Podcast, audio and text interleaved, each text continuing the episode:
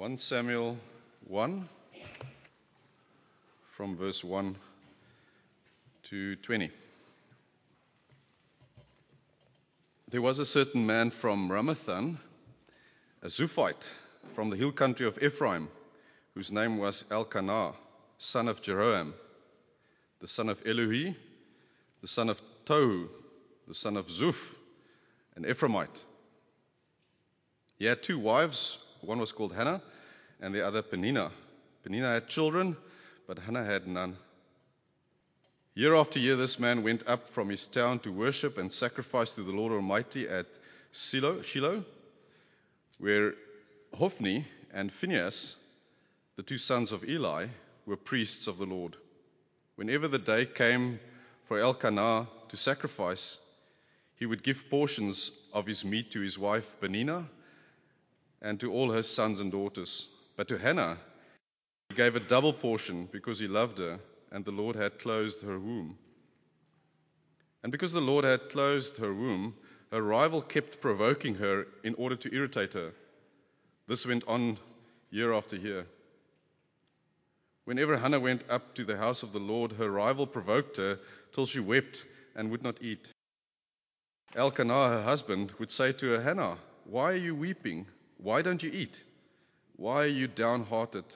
Don't I mean more to you than ten sons?" Once when they had finished eating and drinking at Shiloh, Hannah stood up. Now Eli, the priest, was sitting on a chair by the door, a doorpost of the Lord's temple. In bitterness of soul, Hannah wept much and prayed to the Lord. And she made a vow, saying, "O Lord Almighty, if you will only look upon her servant's misery and remember me, and not forget your servant, but give her a son, then I will give him to the Lord for all the days of his life, and no razor will ever be used on his head." As she kept on praying to the Lord, Eli observed her mouth. Hannah was praying in her heart, and her lips were moving, but her voice was not heard. Eli thought she was drunk, and said to her, "How long will you keep on getting drunk? Get rid of your wine." "Not so, my lord," Hannah replied. "I am a woman who is deeply troubled. I have not been drinking wine or beer. I was pouring out my soul to the Lord. Do not take your servant for a wicked woman. I have been praying here out of my great anguish and grief." Eli answered, "Go in peace, and may the God of Israel grant you what you have asked of him." She said, "May your servant find favor in your eyes." Then she went her way and ate something, and her face was no longer downcast. Early the next morning they rose and worshipped before the Lord, and then went back to their home at Ramah. Elkanah lay with Hannah, his wife, and the Lord remembered her. So in the course of time Hannah conceived and gave birth to a son. She named him Samuel, saying, "Because I asked the Lord for him." Morning, everyone. Welcome to some visitors right up front. Eh? It's nice, eh? Visitors come right up. Ah, I see there's some faces there at the back. I haven't seen you as well. Good. Welcome. Good to see you. We are into our second uh, part of looking into Samuel, but it's the first time we actually turn to Samuel. So if you want to keep that outline with you, you should have a, uh, it with you as we um, have a look and finally get into the book of Samuel. So it's going to take us a while, but we have broken it up. So if you want to read ahead in the next term, we are going to work up until the end of chapter eight uh, this term, and then we'll pick it up next year again. Um, Christmas and stuff like that, uh, we'll do something else. All right, so that's just to give you an idea. Let's pray. Father, we stand before you. We have your word written down by your Spirit, and as we contemplate it, as we look at it, as we play with it, as we enjoy it, we pray that you will write your life into our hearts so that we may rejoice and have hope that you actually do care, even when we sometimes are confused about your plans and your purposes. And we pray this in Jesus' name. Amen. Well, just very quickly, I don't want to spend too much time. If you read anything about leadership, if you are interested in leadership, you would know that the general idea of the media is that we have a leadership crisis in the world like we haven't had for a long time. Doesn't matter what field you go into, if it's politics, business, church, society, whatever. Everybody is complaining about the fact that we have a leadership crisis in the world. And every second article in these kind of leadership magazines is how to be a leader. Anyone read some of that stuff? You are a leader. You are a leader. Did you know that? Leaders, lots of debate about what a leader is. Leader is somebody who has influence. Um, very simple. So you have influence on people and people have influence on you. So you both are a leader and you're a follower. It doesn't matter where you sit in the pecking order. Somewhere along the line, you have either influencing people or somebody's influencing you. And it's quite interesting to think through who are the people you think are your leaders and who you have followed because you are convinced and convicted by them and encouraged by them, and who are the people that you know are supposed to be your leaders but you don't like. It's quite, quite interesting. You get lots of interesting debate around this issue.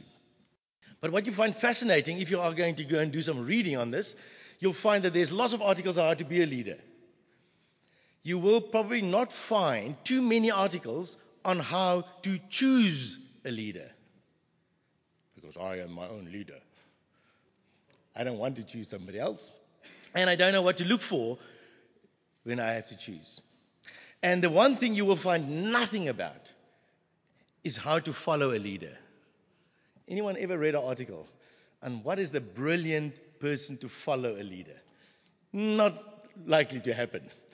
Because we have this uh, idea that leaders are there when there's a crisis. And then they must sort it out, like we have in South Africa, from moment to moment, from second to second.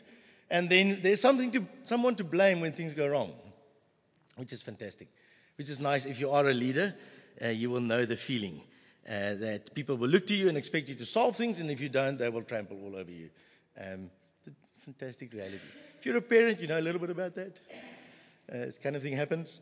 Um, so there's the crisis in the world. Leadership is a crisis in the world, which kind of brings us to the fact that, as we said last week, the more things change, the more they stay the same. Nothing has really changed. So we were, last week we were back in the book of Judges, and the complex crisis in Israel is that they had two problems. They had no king, so they had no central government, and everybody did what we normally do today, do our own thing. So you had two problems. The king was not there. There was no central government, and everybody did what they saw fit. And if you read, anybody went and read Judges seventeen to twenty-one? The stuff that you never get at Sunday school? Then don't you want to know what they never taught you at Sunday school? Go and read it. It is horrific. This time, Israel is not being attacked by its enemies, as God has promised he would do to keep them humble. This time, Israel is ripping themselves apart from the inside out. And it is horrific to go and read that. And that's what happens when you've got no leadership and everybody decides that they'll do whatever they want. That's the kind of thing that happens in society. And that's what you see. And what makes it so sad in Israel's case is that Israel was the one nation that had God as their king. God saved them out of Egypt. God made them his own people. God brought them together. God took them through the desert for forty years, looked after them, cleaned out some of the baddies, got them to the promised land, made them enter into the promised land, and they act like worse than the nations around them. So the crisis in Israel is quite huge. And the question starts to ask, when you read Judges, you start to ask, does God actually care what happens to these people? Because it seems like there is just chaos. There's no longer any cries to God for help. There's no longer saying, God, you must send us somebody. It's silent. Everybody's just doing exactly what they want to do. So where is this promise that God has said? So if you go and read the book of Deuteronomy, you've got to know your Bible. You've got to go backwards in order to go forward. Deuteronomy says, God says, I will bless you. I will make sure that you will be a blessing to the world. At this stage, they are a curse to themselves and a curse to all the nations around them. So what is going on? Why is God not just... I mean, isn't God absolutely sovereign? Can't they just step in and sort it all out? Isn't that what you want? Sometimes you put on the T V, you see the atrocious things people do, and you think, if God would just step in, just take him out. Just sort it all out. Where is all of this going? What's going on here? So that's the background of the story, what we looked at last week in a little bit more detail. Here we start, in the middle of this enormous crisis, the story starts by telling us of a certain man who is grandly obscure, and he has a very unfortunate domestic situation. God's answer to the national and moral and spiritual crisis in Israel is to take us to a man that has got no name, because you'll not read about him anywhere else in the Bible. And the fact that he had two wives, the first wife was barren, and the second one was fruitful. And they loved one another greatly. So can you see? Elkanah and his wives are a little small picture of the drama of Israel at a national level. Chaos, sadness, infighting, hate, bitterness. That's the situation that we are introduced to. So in your outline, just quickly have a look. I've written there scenes, settings, and characters. We are going into what we would call narrative reading. All right? So when you do narrative reading, you've got to just get yourself a little bit orientated, and you've got to realize that now you can't just read it straight out of the passage. It's not kind of statements of truth. It is stories that are being told. So there are settings. So let me quickly just show you the settings. The story starts with Elkanah and his family at Ramah. All right? Then the setting changes in verse three, and it becomes Shiloh, the place of worship, the centralized place of worship that happens since Judges eighteen, verse one. They've made Shiloh the place of worship. That kind of uh, setting runs all the way through to verse eighteen. And then you have a change of setting again. Then they go back to Ramah, and then they go back to Shiloh. Now, that's next week's talk. And then she does all sorts of things at Shiloh, at Shiloh, and then she goes back to Ramah. So the setting changes. So you've got to be aware of the setting when you read story. You know, you know why they taught you these things at school. How to read this. You can read the Bible right. So that's the setting. There's also scene changes in the settings. All right? Different characters are introduced. Different characters are operating. Different characters are talking. So you've got to use a little bit of your imagination in order for you to color in the story. Does that make sense? But please color in on the between the lines. Don't make your own lines. Okay? Don't make your own comic or your own picture. There are lines for us, but it's helpful just to start to color in. So you've got to use a little bit of your imagination to try and see what has been told to us in the way the characters are presented, in the way that they talk, what they say and what they don't say. So we're going to not be able to pick up on all of this stuff. If you really want to get into some of this stuff, come tonight. We'll have a look at some of those interesting little details that set you up, if you read it, to know something amazing, extraordinary is about to happen, even though it starts in the most obscure place. Small little man of no repute in the land of Ephraim, which means double fruit. So there's a play on names, and we're going to get into all of that. Every one of these names has got an interesting meaning. And if you read them, you actually got, can get quite excited about what is going on. Very obscure family, and yet they are right bang in the center of God's great plans. So I don't want to spend too much time trying to do all of that. I hope that as we go through it, you will pick up some of the things. I just want to highlight a couple of the important little bits. All right, so first thing, Elkanah is he's in Ramah, not a very important place. He's got two wives, Hannah. Her name means favored or grace. Peninnah means uh, pearl, or it means um, flourishing. And Hannah, favored, has got no kids, so how favored are, is she? And uh, Peninnah means pearl. She's producing them like rabbits.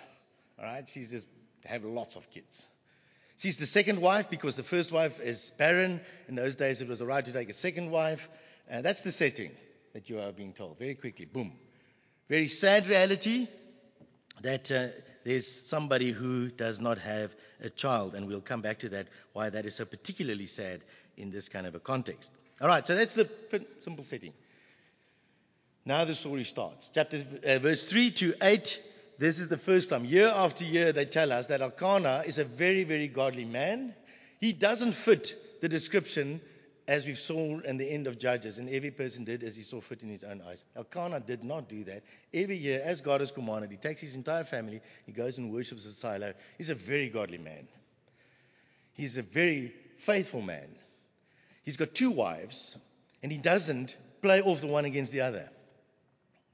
He actually gives to Peninnah and to her children her fair share of the meat, because they only eat meat about once a year in those days. You guys are very fortunate.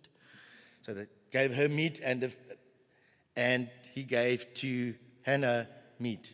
Our Bible says in verse five, he gave her double portion. I don't want to get into the detail. Not exactly what he's saying. Slightly different. He's giving her a special portion, but not a double portion, because he loves her. And he loves her because God has closed her womb. That's very fascinating. Bit of detail that you are being told. It's the only woman in the entire Bible that we are told that God has closed her womb. There have been many barren women, but this one directly, God has closed her womb. And Elkanah does not despise her because of that. He loves her. She is his favored.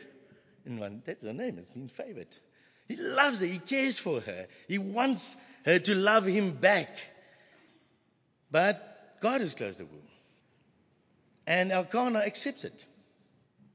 Elkanah knows this life is full of good and bad stuff that happens. And he does not decide that he will become bitter and resentful and ugly towards his wife because she can't have children. So he cares and he loves her greatly. Every year they go up to Shiloh to worship at the place that God has said. And we are introduced to two other people, but we only pick them up in chapter two a bit later, Hophni and Phinehas. Um, We'll find out a little bit more about them as the story develops. But this is what he's doing every single time they go. He's a very devout man. He's a very faithful man. He's a very caring man. And he is looking after his family uh, to the best that he can. And he accepts the fact that God has sovereignly chosen to not give Hannah any children. He's at peace with it. And he does not allow...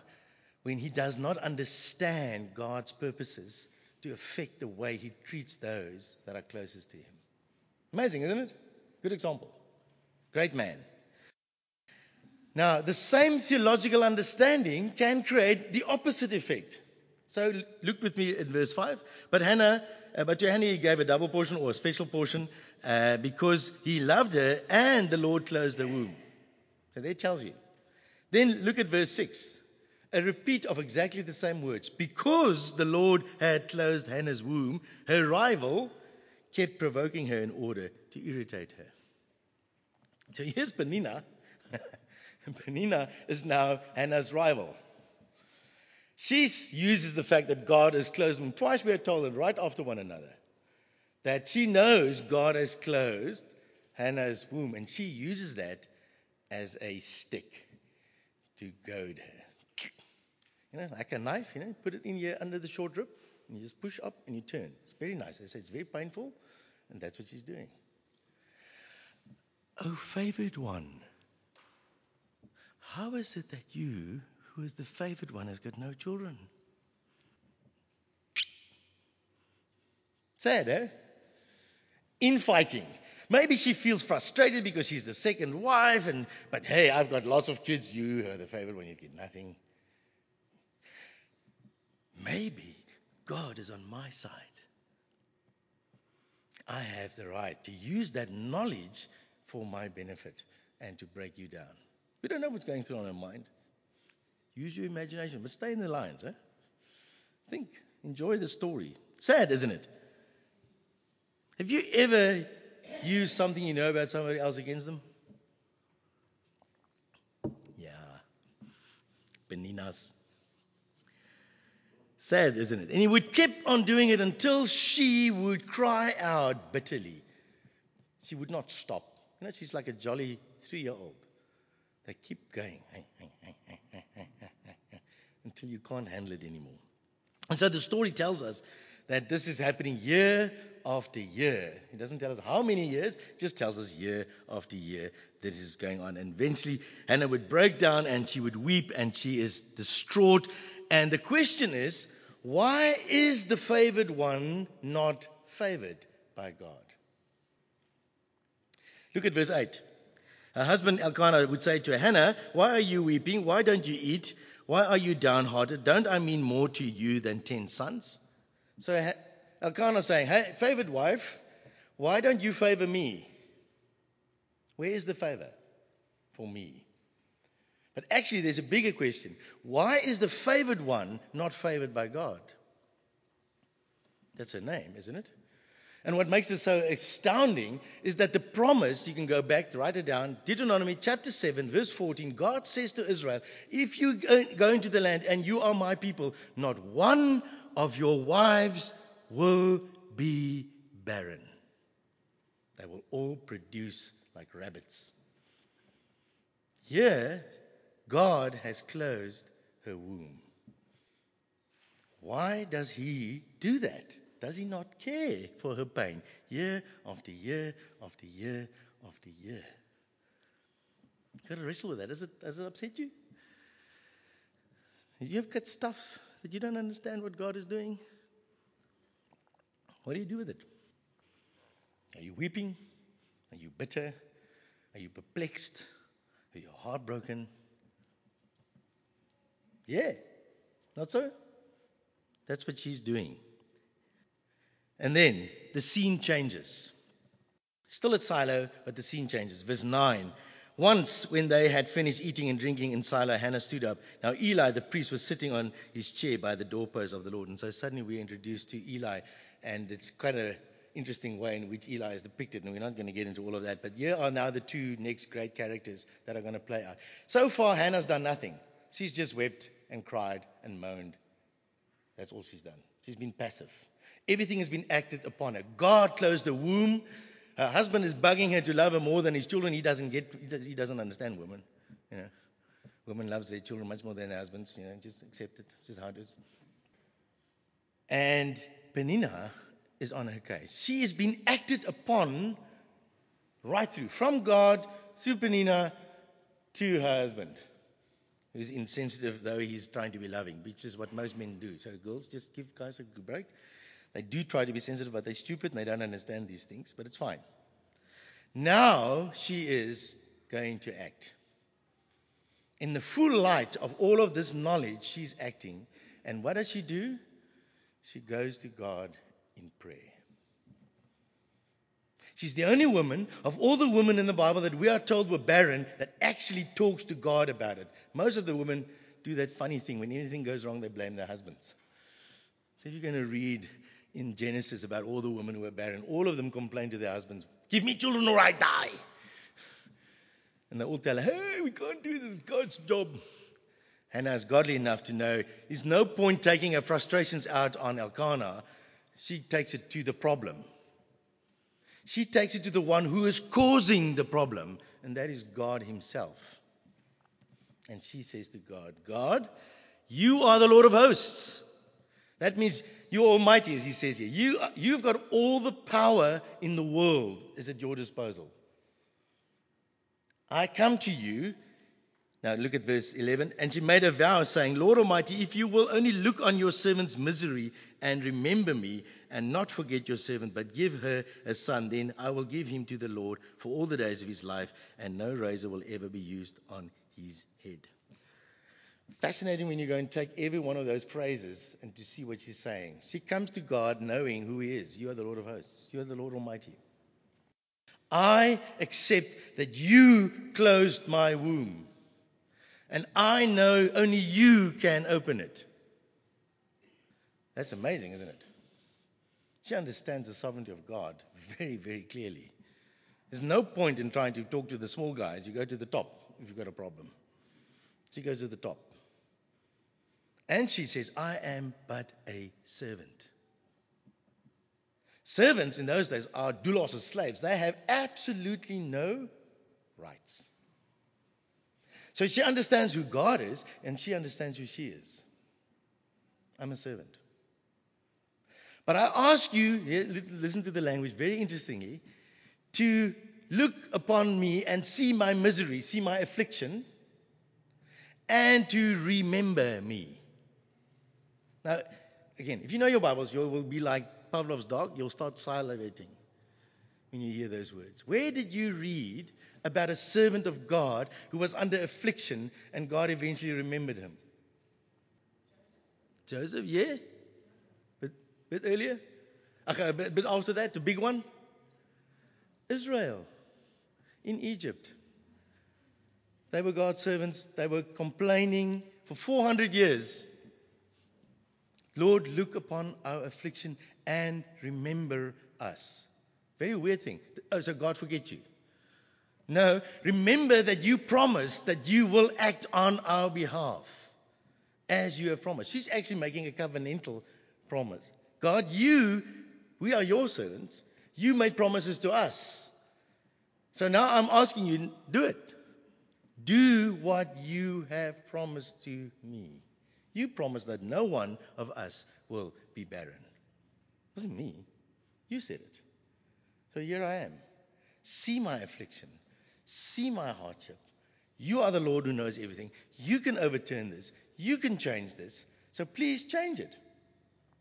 And on top of that, if you answer me, I want what you give me, and I'll give it back to you so that you will be glorified. That's very interesting, isn't it? How many times do you ask God for something for yourself? So will you give back to God what you ask him? Will you change what you're asking? She says, you are the Lord. To you all things belong. If you give me this, I'll give it back to you because it's yours in the first place in any case. I surrender my entire life to your purposes and to your glory. Amazing, isn't it? You can learn something about life from Hannah and her prayer. And so here we find Eli. Eli is again, he's a bit obtuse. He's sitting, he's very passive. He, uh, he doesn't know what's going on. He looks at a woman who's in distress and he thinks he's drunk. There'll be reasons for that. You'll pick it up in chapter two. Eli's a bit of a, a problem. We'll see.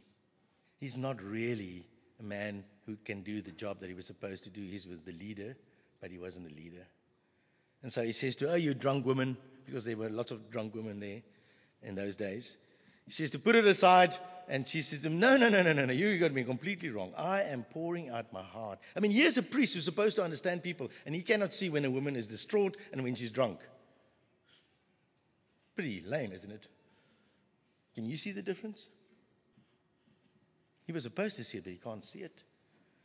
He's not acting as a true priest, but now he kind of engages with her, and she says to him, oh, I am distressed, I'm overwhelmed, I'm pouring out my heart. And now eventually he does something that he was supposed to do all along, verse seventeen. Go in peace, and may the God of Israel grant you what you have asked of him.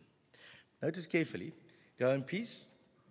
Great promise of God for his people. I will bring you peace, which is not what we say, a lack of conflict. Peace is the positive availability of fullness of life. Shalom. Go in peace. Go in the fullness of the God of Israel, the God who's made all those promises to Israel. May he actually grant you your wish. Because God always reacts to those who come to him on the basis that he is God. And he always fulfills his word for his people, for those who come to him for that very reason. And so Eli actually gets it right. Um, probably by default, but he does get it right. Good news, isn't it? He says to her, go, and may God actually... He doesn't even know what she asked. He doesn't even inquire. She just says, I'm pouring out my heart, I'm distressed, I'm distraught. And he says, may you go in peace, and may the God of Israel grant you what you've asked of him.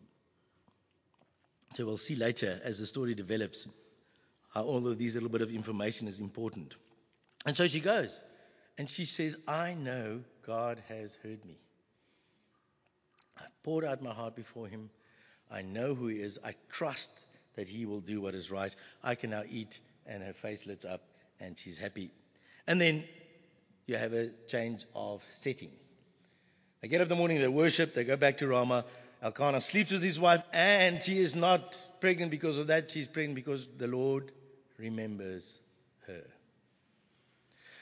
God can bring life out of death. God can bring new life where there's no life by simply a word. And here is exactly what happens. And she gives birth to Samuel, and she names him uh, uh, she names him Samuel, and it says here right then, because I asked the Lord for him. Very interesting, that little play on words there. Samuel sounds like very close to Saul, the first king of Israel, but we'll pick that up later a little bit. Samuel simply means, Saul means asked, and Samuel means asked of God. And there's a big difference between those two understandings. And there we start to play on the words of who do you ask when life does not seem to make sense. Where do you go? Do you ask God, or do you ask around for all the people around you? When are we going to get a better government? When are you going to be a better wife? When are you going to be a better husband? When are you going to be better children? All, all sorts of demands we ask when life does not make sense. We tend to ask horizontally. Samuel means I've asked vertically. God, you decide. You are the one that I ask of, and you remembered me. You fulfilled all the promises. And God brings about the promise that he made in Deuteronomy seven, verse fourteen, and he brings it to fruition in Hannah's life. You've got a right to do it, and you've got a right not to do it. I ask you, please, in mercy and in kindness and in grace, as I acknowledge it, do it. And he does it, as he's promised. If you seek me, you'll find me. If you knock, it'll be open for you. So what do we make of all of this? Very briefly. That the Lord of hosts, right there at the bottom of your outline, he cares, but he cares in obscure ways. If you want to solve the problems of this world, for one thing you must not do is to go to the powerful and the strong and those with connections. God loves to turn things upside down. God goes to a no man with no family, to a barren woman, and he is about to change the history of Israel and the history of the world through her. Do not be surprised that God does not think like you think about how to solve the problems of life. He cares in a very upside down way. He uses the most obscure people to bring about his purposes. I'm sure you're already ringing in your head. There's, in the future, there are two other women that bear children. One is also barren. Her name was Elizabeth. And she gave birth to John the Baptist. And Mary, she wasn't barren, but she had no sex, so she couldn't have children. And she bears this, this little teenage girl from Nowhereville. Gives birth to God's king that will save the world. Where do you look when life doesn't seem to make sense? God is upside down. He does not follow the natural patterns of our thinking and our expectation. He says, when you come to me on my terms, you will see that I can do the impossible. And so here, yeah, the story is looking forward, and we know where the story is going. We know we're in Samuel. We know the fulfillment of God's purposes for this world comes through a person, a man, born of a virgin from a little town from nowhere, and he's going to turn the world upside down. Tell me seriously, where are you looking today for the problems to be solved in this world? Have you discovered God's upside-down, obscure way of saving the world? Through Jesus Christ. Do you worship Jesus? Do you know that he is the one that God said, this is my son, with him I'm well pleased. He is the one who will do this. And he'll do it in a weird upside down way. He will simply come and he will bring a conviction about in your heart. He will not necessarily change anything else. Where is your, where's your kingdom? God said, I don't do things the way you do things. My way is so much better than your way. Because I install my king, and what my king does to bring his kingdom, he changes human hearts. He does not change human situations at first. Have you experienced that change? Bumping into him? Can you see in the bigger picture of where this thing is going that the only one who can wipe away your tears and your frustration and your anguish and your bitterness and your sadness is God's very small, almost insignificant, by human eyes, King named Jesus Christ? Who do you think is going to wipe away your tears? Who's going to give you hope? Who has conquered sin and death? But God's small, almost backwaters Israel, I mean, middle of nowhere king. Do you know that? Have you understand that? Have you do you experience that? That you can bring all your heartache and pain and frustration to him.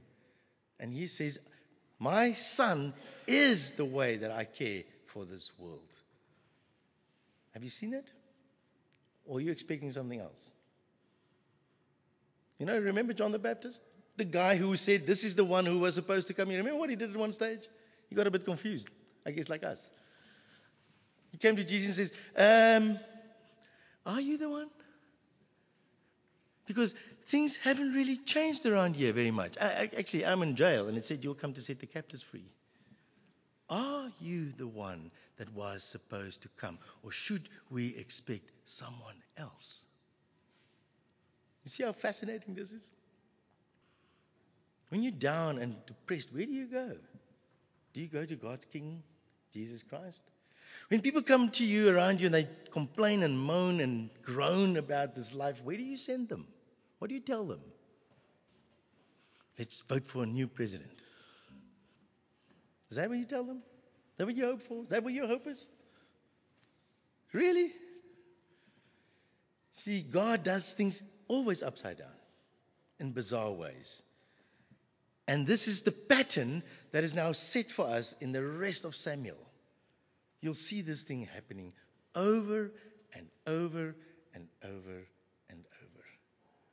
God does not do what you think he should do. But when you humble yourself under his hand, you will discover that his way is always better. And he turns things upside down. Slowly, most of the time, but perfectly in his Son. The Lord of hosts cares, but he does it in ways that doesn't fit with our expectations. Have you come to love God for being like that? Do you, like Hannah, worship him for being like that? Or would you rather have a different God? Let's pray together. Father, we thank you that this story that we see here is indeed a small picture of a much bigger reality. So often when we look with the eyes, we cannot perceive and conceive of your glory and your splendor in Christ Jesus. Yeah, Lord, I get so distressed and frustrated, and I so long for the fullness of your kingdom to come that I often despair even and wonder, where are you and what are you doing and why aren't you changing this world? And then again and again and again, a passage like this reminds me, you are not like me. I must not try and recreate you in my image. You have made me in your image. And so, Lord, I pray that you will help us to look deep into our hearts to see what are the things that we cause us to cry, to have grief, to have fear, to have worry. And help us, Lord, to discover, where does our heart go? And what do we say? Do we accuse you? Do we become bitter towards you? Do we hate you? Do we say, I'm not going to talk to you anymore because you don't listen, you don't do what I ask you? Oh, Lord, we pray that you may help us to work right through our pain until we can see the glory of your Son, who himself took upon himself all our pain, so that he may set us free. So help us, Lord, to see the glory and the splendor of how Christ is the culminating reality of all your power, all your care, and all the upside-down way in which you do things. In Christ we see power, goodness, no sin, no selfishness, no self-pity, no self-sorrow.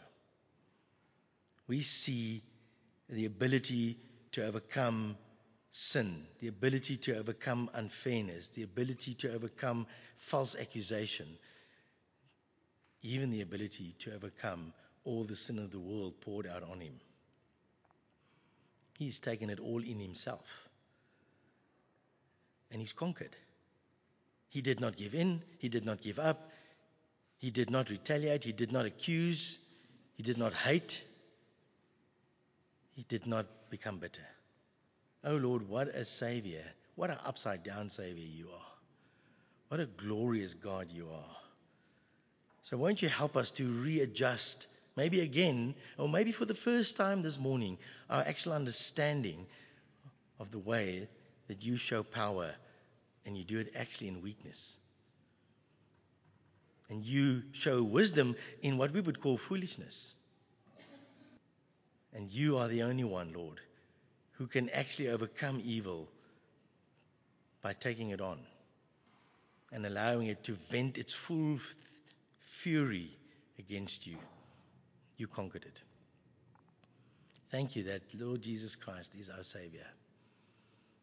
And thank you that you're the God that cares in such a weird, upside-down way. So, Lord, we want to worship you for who you are. And we want to praise you for who you are.